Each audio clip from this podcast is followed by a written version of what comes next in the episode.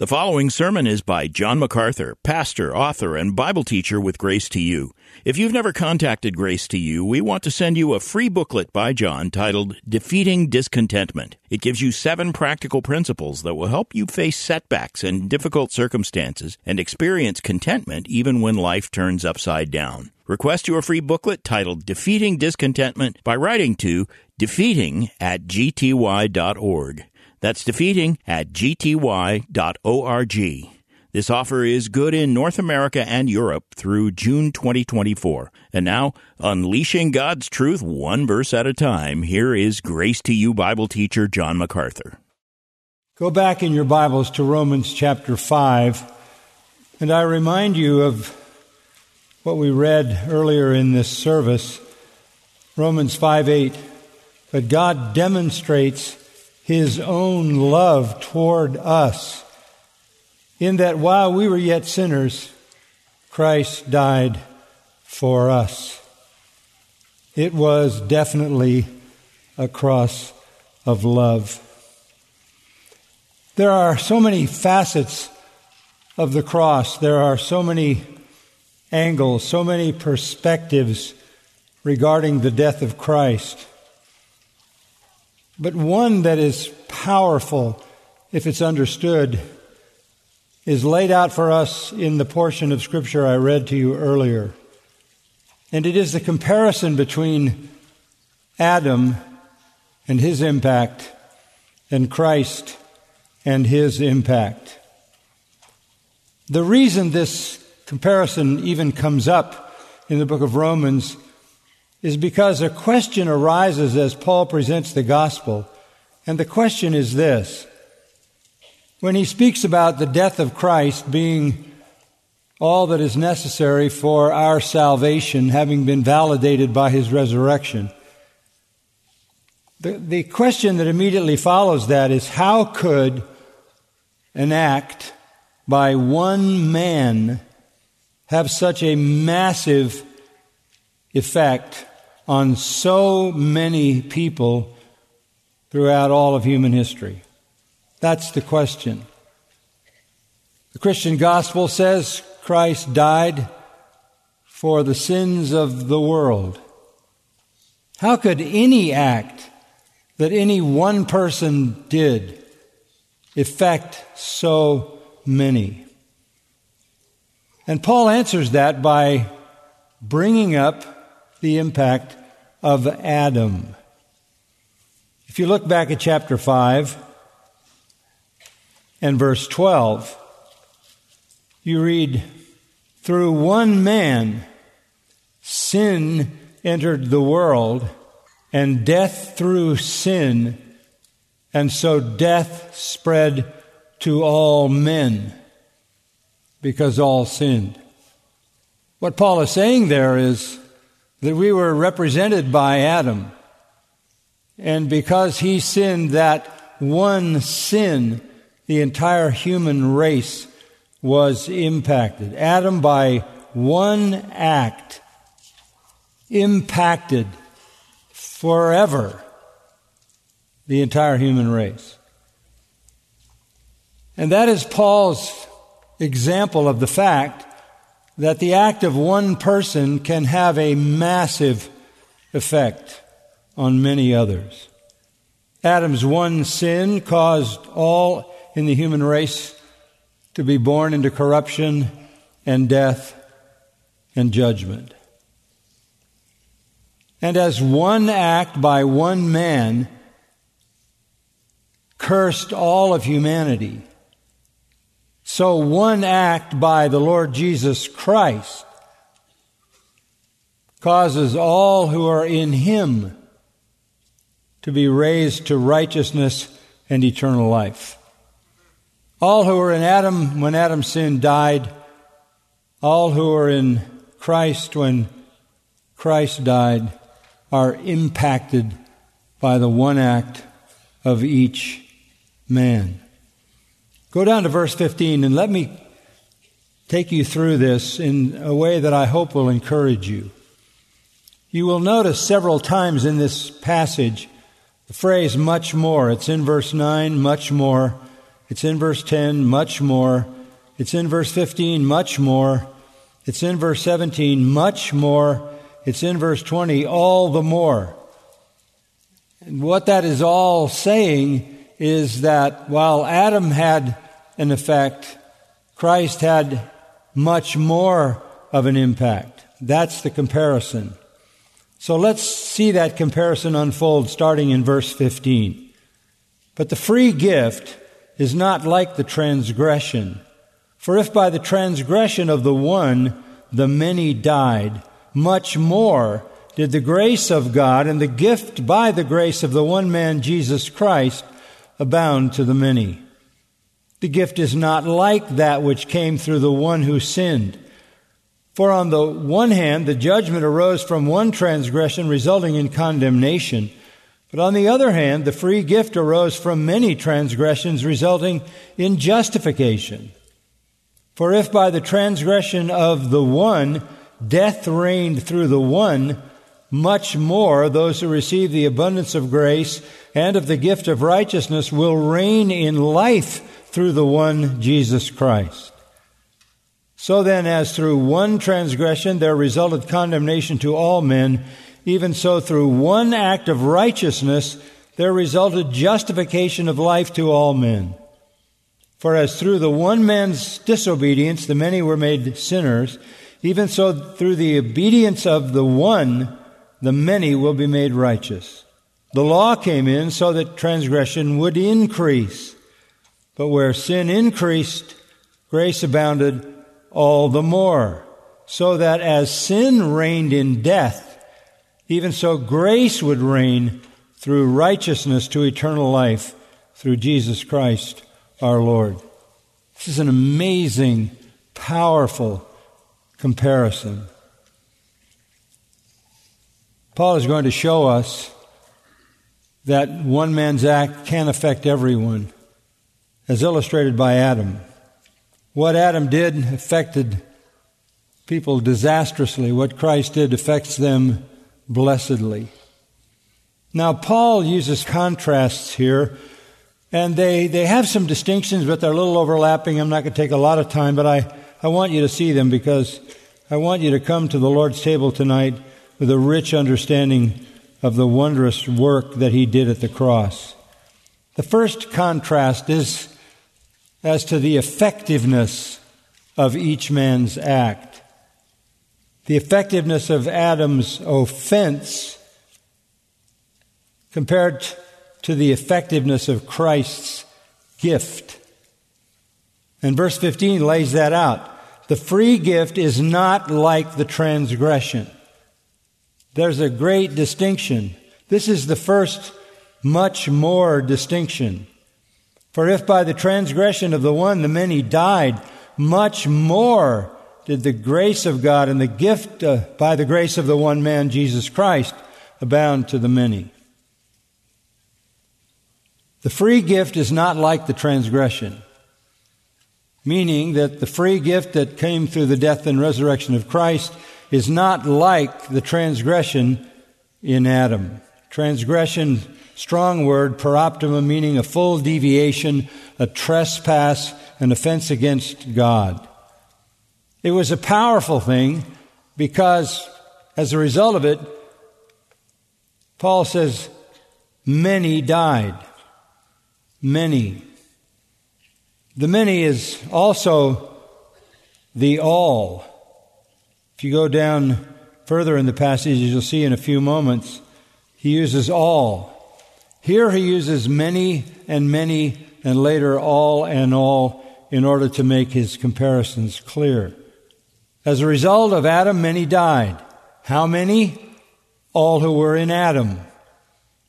As a result of the charisma, the grace gift, the righteous act of Christ, many received forgiveness. How many? All who were in Christ. All who were in Adam died by virtue of his deed. All who are in Christ live eternally by virtue of what Christ did. And how is the effectiveness of each act by one's, one man different? clearly, distinctively different. by the transgression of Adam, what does it say in verse 15? They died. They died. The sin of Adam killed the human race. The one sin of that first man became the ground for the death of all human beings. And we know that because everybody dies. The many in verse 15 in the comparison is the all in verse 18, where you have the condemnation of all men compared to the justification of all men. In the case of the many, it's all. And in the case of the all in verse 18, it's many. You have to nuance your understanding of those terms. But we do know that the sin of Adam killed the human race. And for the sake of analogy, Paul keeps his comparisons many, many, all, all, even though it is, in the truest sense, all who died and only many who live in Christ. For the sake of comparison, he uses those two terms interchangeably. The parallelism here is laid out in the one statement in 1 Corinthians 15 22. As in Adam all died, so in Christ shall all be made alive. All who were in Adam died, all who were in Christ in his death were made alive.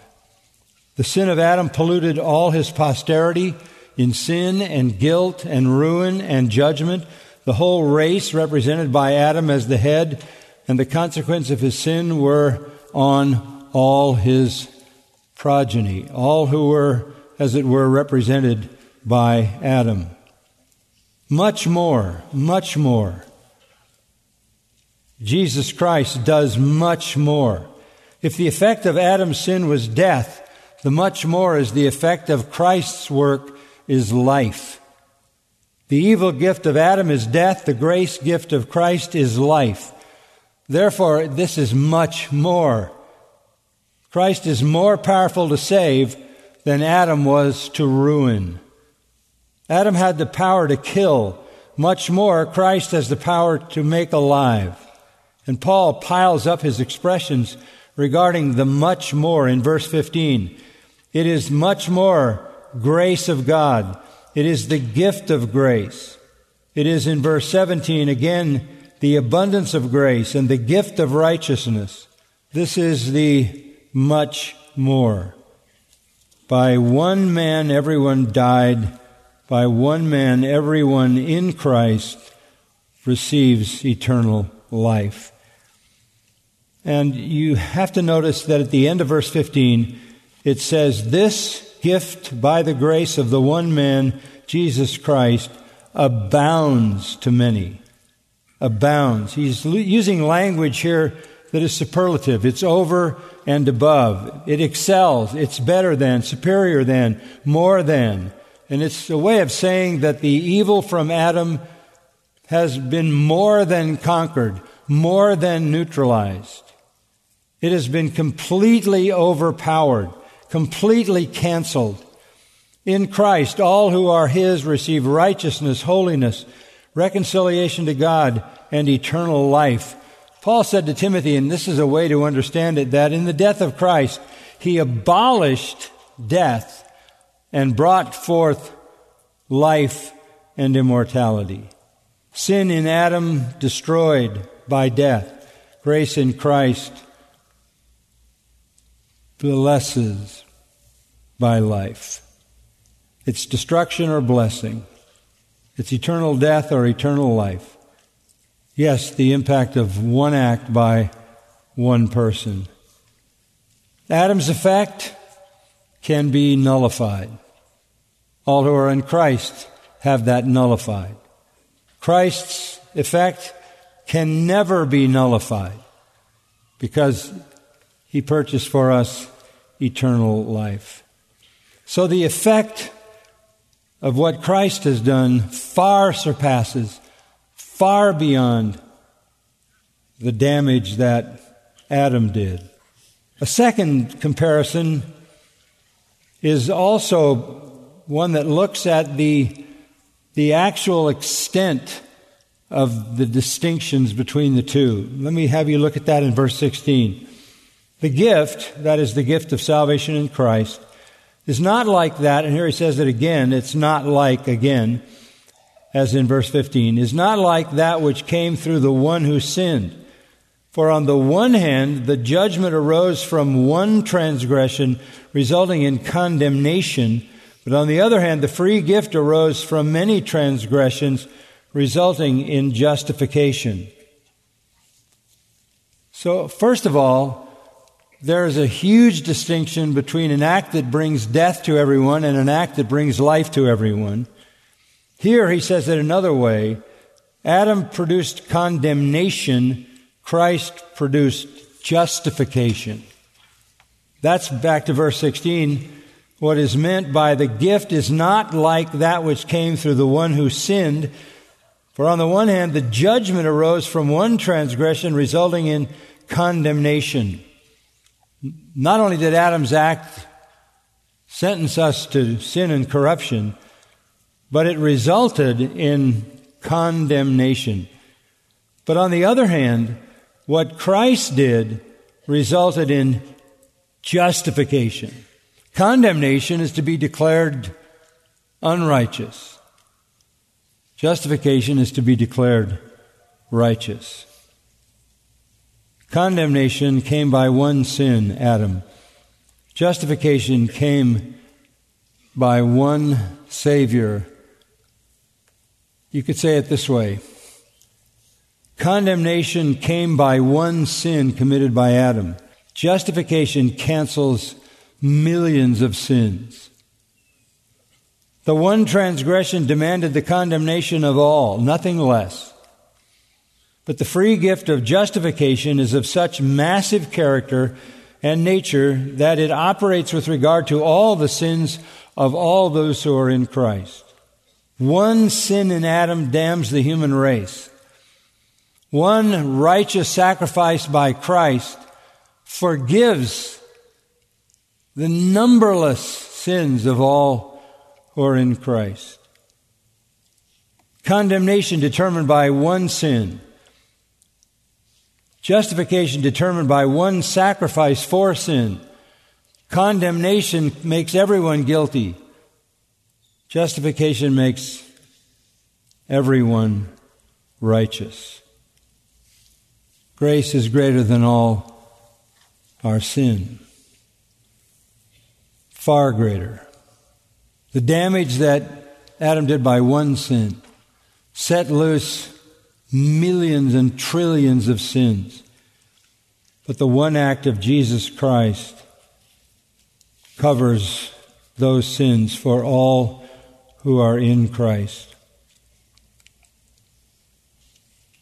Just think about it this way. If the whole human race suffered death because of Adam's sin, and Christ bore the wrath of God for trillions and trillions of sins. How immense was that sacrifice? How immense was that sin bearing? How incalculable was his suffering under the wrath of God?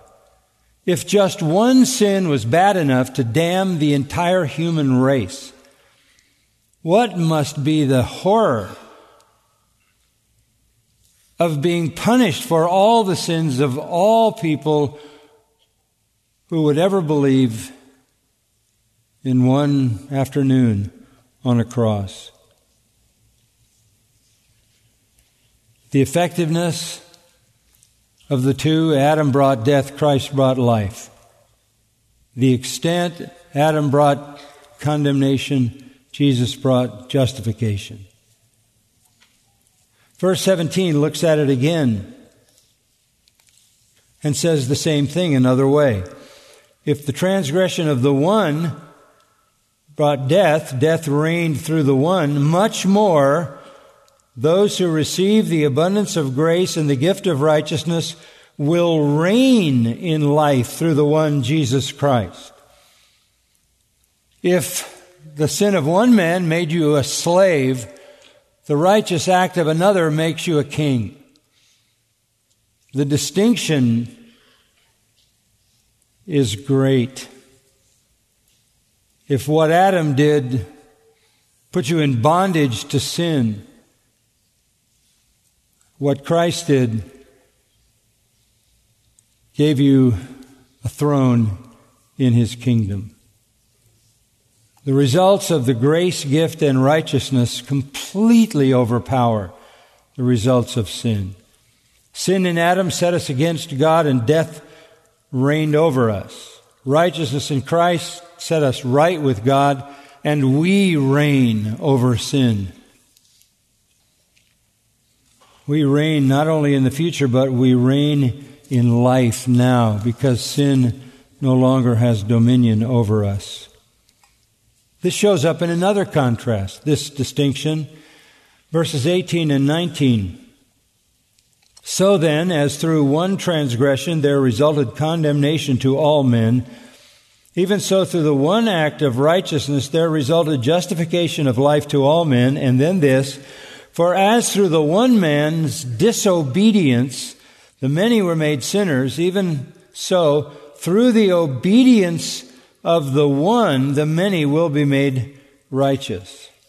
The contrasts are between life and death and condemnation and justification and now obedience and disobedience.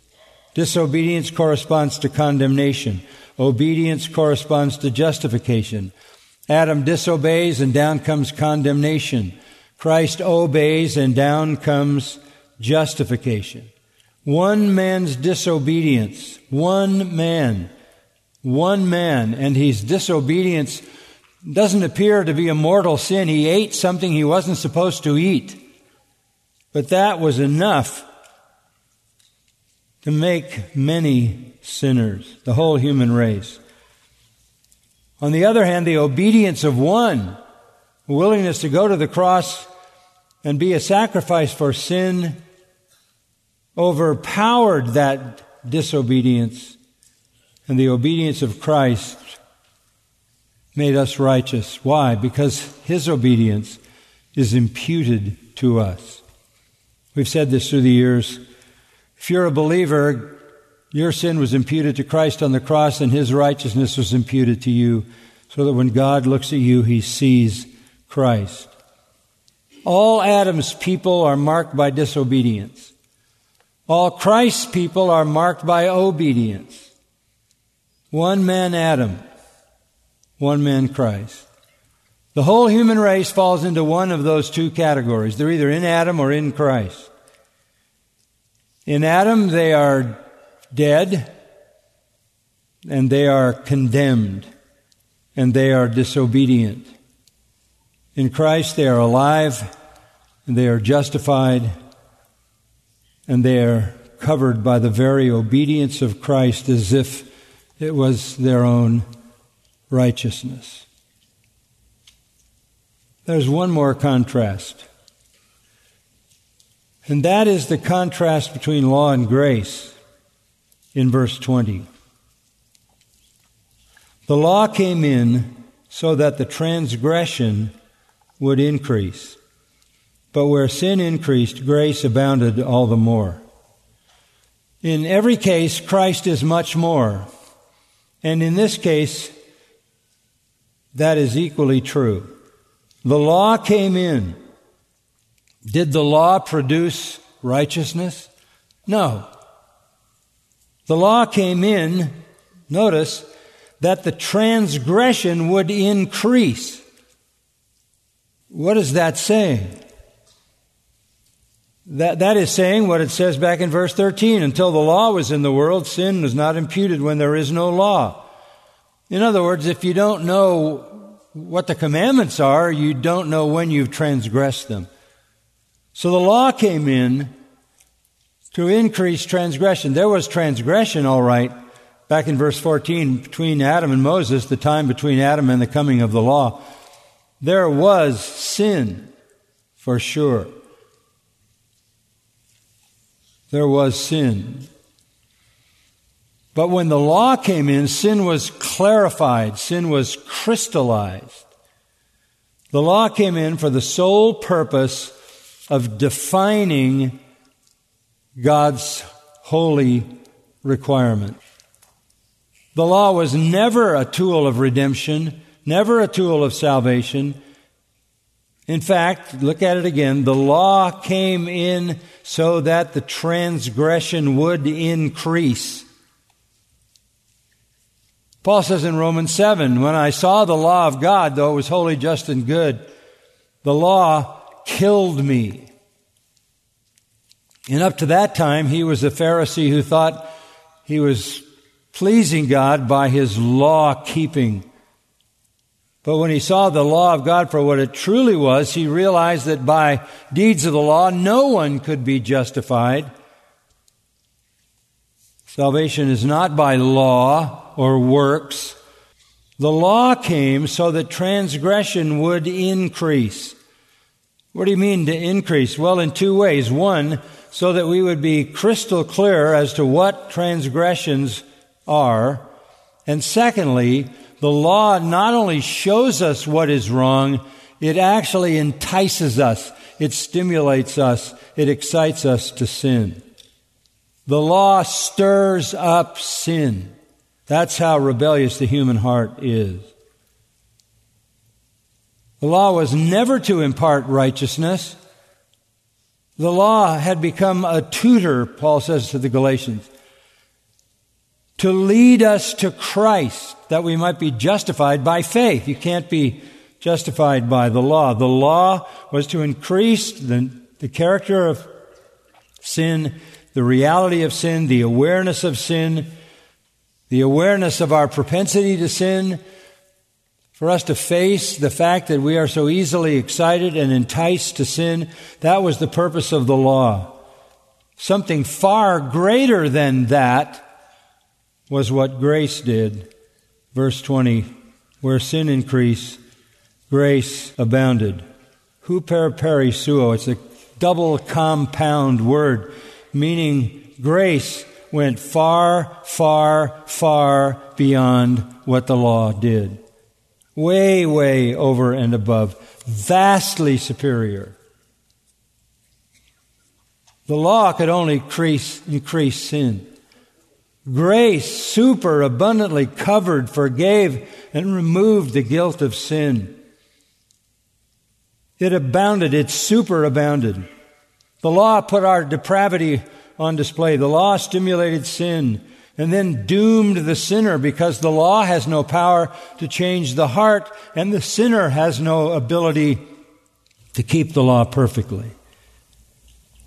Grace in Christ puts love and holiness on display, resulting in righteousness because grace has the power to change the heart. So, every way you look at it, what Christ did is much more than what Adam did. And yes, one man's act can affect many. Adam's did, and so did Christ's. Paul sums it up in verse, verse 21. So that, as sin reigned in death, even so grace would reign through righteousness to eternal life through Jesus Christ our Lord. That's the summary. Sin and death in Adam, grace and righteousness and life in Christ. No wonder five times in this portion of Romans you see the phrase much more, much more, much more, much more, all the more. Because the sacrifice of Christ is so infinitely superior in its impact when compared to the sin of Adam. It's stunning to think about the fact that what Adam unleashed by his sin, the massive, massive, incalculable amount of sin, is literally punished in Christ at the cross. How could he absorb so much punishment? Because he's an infinite person. I have no way to calculate it. But it's no small wonder that in anticipation of that, he said in the garden, Let this cup pass from me. And it's no small wonder that he said, My God, my God, why have you forsaken me? His one act provides grace, righteousness, and eternal life. As we come to the Lord's table, this would be a good time for you to spend a few minutes thanking the Lord in your own heart in prayer for the inconceivable sacrifice that he offered on the cross when he took the full fury of God for all the sins of his people. And Scripture says when you come to the Lord's table, you should come circumspectly, thoughtfully, recognizing all the glory of the cross, recognizing the horror of your sin, contemplating what Christ did there. Jesus said, We do this in remembrance of Him. The more you know about the cross, the more there is for you to remember, and therefore the more there is for you to express gratitude for. Let's bow in prayer for a few moments. Father, these are staggering realities. They're true. They transcend our feeble minds to even grasp. Little wonder that we sing with all our hearts and souls, as the saints have always done, to offer praise to such a God as you are, who would do this for us. Lord Jesus Christ, we express the gratitude of our hearts to you for bearing our sins for taking punishment for sins that we had not even committed because we weren't even alive. But you knew them, and you bore the punishment for them all. One act on the cross released all your people from guilt, condemnation, eternal punishment. We rejoice in that. Help us tonight to contemplate it maybe in fresh ways that remind us of such love, such grace that must be appropriately appreciated and the appreciation that you ask for is that we worship you and love you and serve you and obey you and do not sin against you. O Lord, guide us in the way of holiness that we may never be bold sinners in the face of what we know you have done on our behalf. Remind us that the sins that we are yet to commit you suffered for. We thank you, Lord, for this gift of salvation. You've been listening to John MacArthur, Bible teacher with Grace to You. For free access to all of John's lessons and a listing of study Bibles and books available for sale, visit Grace to You's website at gty.org. John MacArthur and Grace to You reserve all copyright protection under applicable law. Our copyright policy is available at gty.org and it includes instructions for and limitations on duplicating this digital file.